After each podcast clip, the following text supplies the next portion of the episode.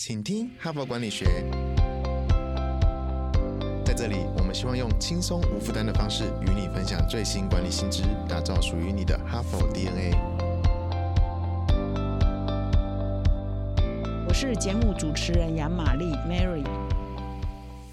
各位听众，大家好，欢迎收听今天的 Podcast。那么在节目的一开始呢，我还是要感谢各位听众对我们的支持。由于我们的节目呢是免费收听，所以长期下来呢，也真的非常需要听众的赞助跟支持。所以我们约在一周以前呢，开启了我们的赞助功能啊，请到说明栏点击赞助的连接，就可以支持我们。那这一周以来呢，我们也陆续收到很多听友的支持啊，也真的呢，对我们的节目呢很大的助。注意，那再一次的感谢你们。那我也是要提醒各位听众，如果可以的话，你也留下你的昵称哦。如果真名不方便，就给我你们的昵称，然后你的 email 或者是你的手机，让我们以后呢可以联络到你。如果我们有一些活动，或者是有一些特殊的 event，一定会率先通知你们。再一次感谢各位听友对我们节目的支持。好，那我们这一周的主题呢是向异业学习哦，就是向其他的行业，就是你常常在你的原来的行业呢已经摸了很久了，已经搞了很久了，可能都已经失去了创新的泉源。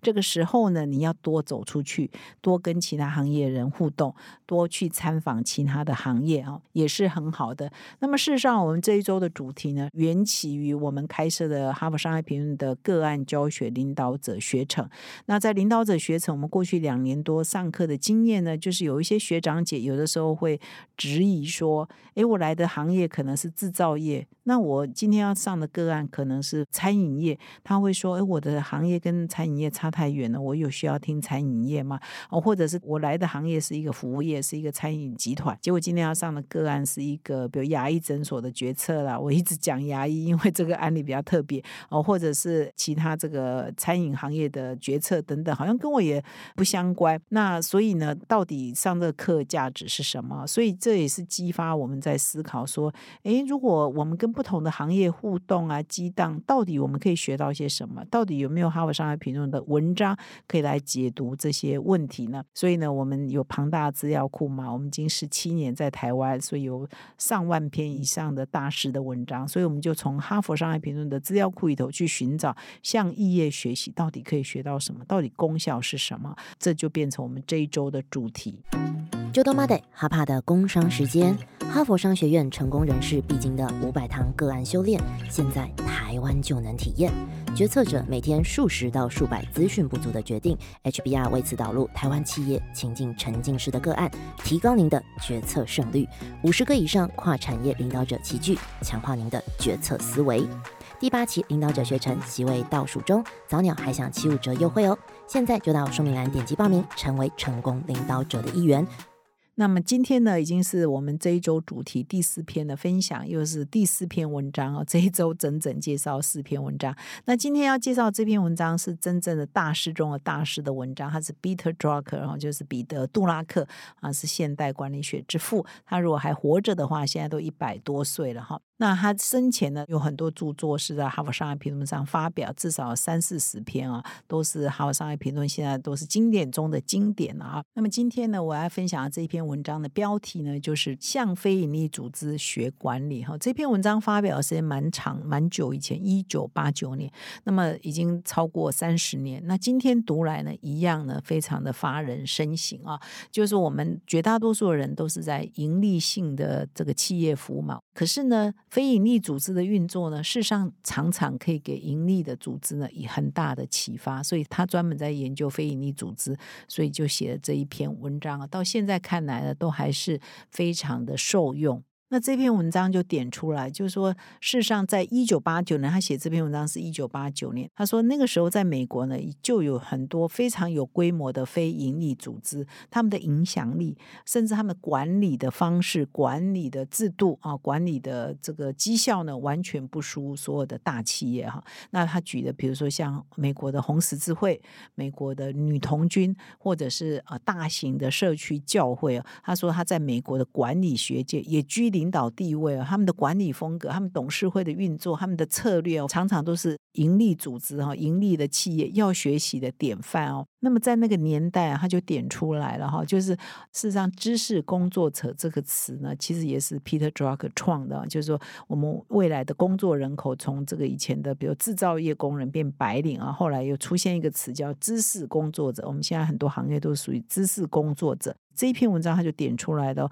在这个知识工作者的动机哈，自我驱动哈，跟他的生产力呢，其实是呃要驱动这些知识工作者的典范呢，都是非营利组织是先驱哦，呃，他非营利组织来驱动呃他们的知识工作者的这个策略以及做法，其实是很多企业必须要学习的典范跟对象哈，所以那个年代彼得杜拉克就已经提到了这一点。那那个时候文章也分析哦，就是。在那个时候，一九八九年，非营利组织已经是美国最大的雇主。每两个成年人当中，就有一个人担任职工。当然，这个雇主啊，就是不一定只说有资薪啊，因为绝大多数是职工啊。所以他这边讲说，每两个人就有一个是职工，也就是不资薪的哈。合计已经超过在那个年代八千万名职工，全美国那人口两三亿人而已，就有八千万名职工啊。所以每两个成年人就有一个是非营利组织的职工平均每一个人呢，每一个礼拜呢，贡献五个小时给一个。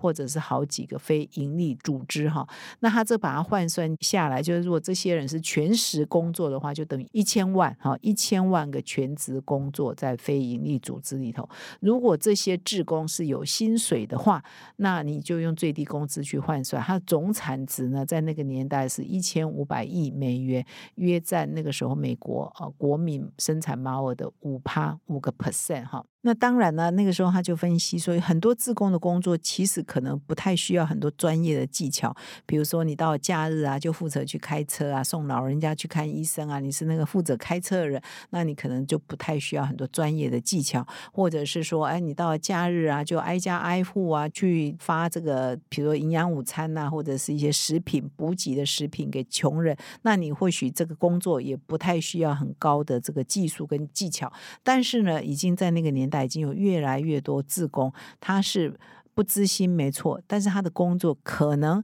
哦，已经越来越像知识工作者一样。比如说，现在我们可以看到，比如说你是老师啊，你假日去教人家电脑做 coding，那你就是一个软体工程师嘛。或者是你是一个医生啊，到假日啊去看诊。所以呢，已经越来越多专业人士呢，是利用他的技能或本身的知识呢去做义工的工作哈。只是说他是不知心的。那比如说，我们最近呢，全世界如果有地震的时候，我们台湾也有这个地震的搜救队嘛，就立刻整军啊，那就出发啊，要去救灾嘛，哈，到海外去救灾，这个也都是算所谓的广义的义工，而他们是有技术的，因为你要救灾是要专业的设备、专业的技术、专业的人员要受过训练哦，不是你我就可以随便去救灾的嘛，哈。所以呢，从彼得·杜拉克那一篇文章，那个时候他就提到说，未来哈，他是一九八九年写的嘛，他那个时候就预告。未来会有越来越多知识啊、有技能的义工的志工呢，扮演更重要的角色。那大家都知道，非营利组织哈，或者是自工，就是它不是以赚钱为为目的。这个组织运作不是为了赚钱，通常是要解决某个社会的问题，救苦救难或解决哪些环境或者是社会的问题。那这些工作者也不是为了报酬，不是为了换取呃薪水，所以他才去从事的自工，他也是为了要奉献嘛哈。所以呢。大家就会很好奇，这个也不是靠金钱驱动，不是靠盈利驱动，它到底是靠什么驱动啊？来 drive 这些自工也好，或者来 drive 这个非营利组织的发展哈？可以发展有一些组织，甚至是发展为全球性的非营利组织，在世界各国都有据点。它也很需要经营管理啊，它也很需要组织制度啊，它也需要人员的培训啊。因为不是说我想当自工我就可以来，来我就可以上线吗？也不是啊，也是要接受过训。练啊，就算是你是负责开车，这个技能不是很高，但是你要了解路线啊，了解服务的流程，都是要培训的。所以它跟一般的企业还记得昨天我们讲的，就是说你要创新，最好是找类似领域，就是表面看似不同，但深层结构却相同的领域，去往那里去找创新。所以，非营利组织跟一般企业的深层结构其实是很像的哦。它也是要组织、要管理，它也是人才要培训、人才要招募哦，它也是需要很多制度，它也是需要董事会的哦 来董事会来 run 我这个组织的方向跟目标。所以，它跟所有的民营企业都是。是一样的，表面看似不同，你盈利我非盈利，深层结构却是相似的哈。所以，所有的盈利企业到底可以跟非盈利企业学习一些什么呢？这篇文章在那个年代就提出了他的看法。那我想最重要的一点就是说使命啊，就是说我们现在都在谈 ESG 啊，企业的目的与获利啊，其实。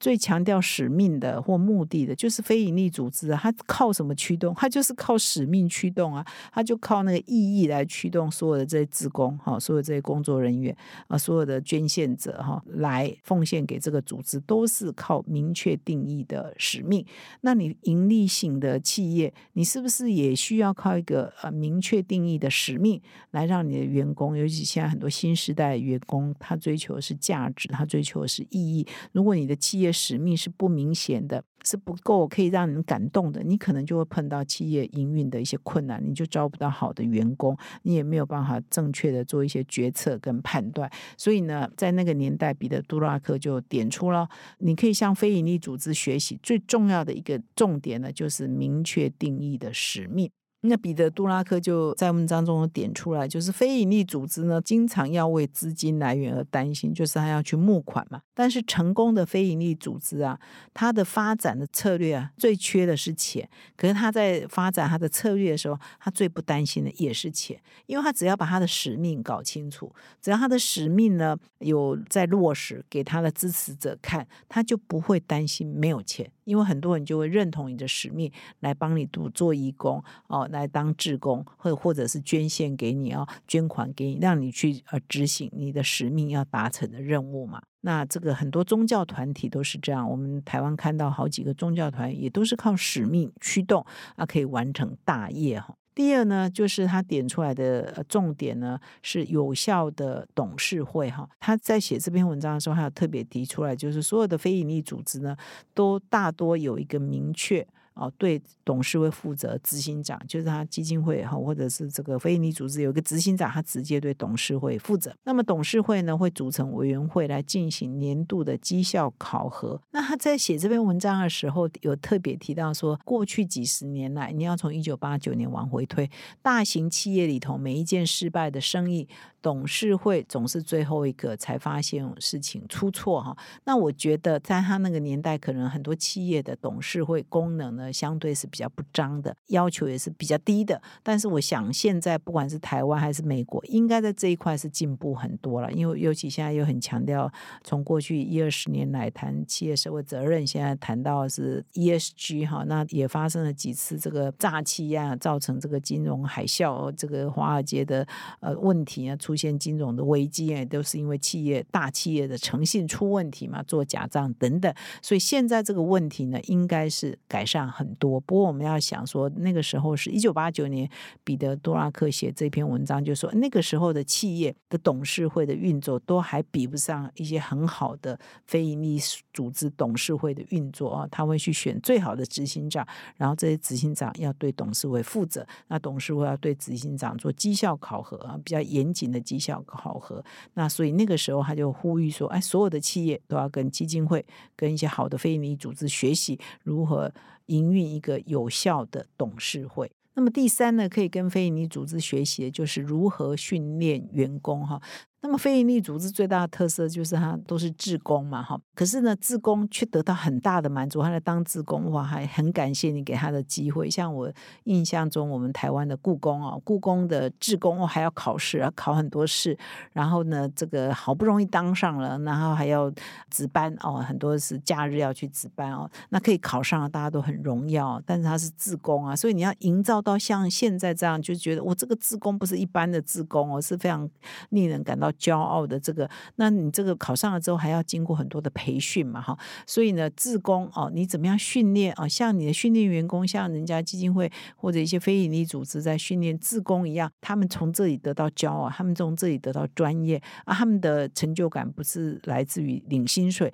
而是来自于他们的奉献，他们觉得有意义啊，跟第一点使命感是连结的哈。那所以呢，怎么样管理员工，给他们意义？给他们荣誉感，甚至给他们的训练，这个呢也是所有的企业可以跟非营利组织来学习的。那么至于怎么样训练啊，怎么样寻找使命啊，怎么样让一个呃有效的董事会？那彼得·杜拉克这篇文章也提供了很多的细节的建议跟一些做法。那我在这里呢没有时间来一一来分享，所以还是老话，希望各位听众呢可以到说明栏点击这篇文章连接，可以看得更仔细。那文章的最后呢，他也提到说，其实很多呃盈利的组织啊，常常都有一些弊病啊，比如说他们使命感。不强，或者是它存在的意义不明确，那它的组织管理也是有问题，那人员无法激励员工，所有这些问题，其实一个好的非营利组织，他们都。面对同样的问题，呃，如果是一个好的非营利组织，其实都找到了一个很好的解决方案。所以呢，所有的盈利的企业都可以跟非营利组织来学习。那所以呢，这也是呼应了本周的主题，就是向异业学习哈。就是非营利组织，它可能做的是公益、是慈善啊，跟你这个做生意的、做事业的是不一样。可是你还是可以跟他们学习管理之道，可以让你变得更好。我想，尤其是这篇文章提到使命感这件事情哦，在现在 ESG。当道的年代，尤其是更是重要，所以大师的文章都不退流行。三十几年前的文章到现在一样啊，可以醍醐灌顶啊，给大家很好的提醒。感谢你的收听，我们明天的人物面对面呢，特别邀请了啊，我们哈佛领导者学程的三位学长姐来到节目现场，他们也来分享在课程里头向异业学习，他们到底学到了些什么。感谢你的收听，我们明天再相会。感谢哈帕听友的支持哈，请听哈佛管理学，凭着对管理知识传播的热情呢，现在已经制作超过四百集的节目了。我们收到许多听友的回馈哈，我们的节目呢陪伴他们厘清直癌上许多大大小小的难题哈，让他们受益良多。非常感谢你们的支持。如果你也有这种动物时刻，如果你欣赏我们的内容，请赞助我们产出更优质的节目，让哈帕跟你长相。左右持续探索管理的新知，请到资讯栏点击赞助连结，donate 我们，让哈帕陪伴你走过人生挚爱的关键时刻。赞助的听友们也请留下你的姓名、联络信箱跟电话，让我们有机会呢未来回馈你。谢谢。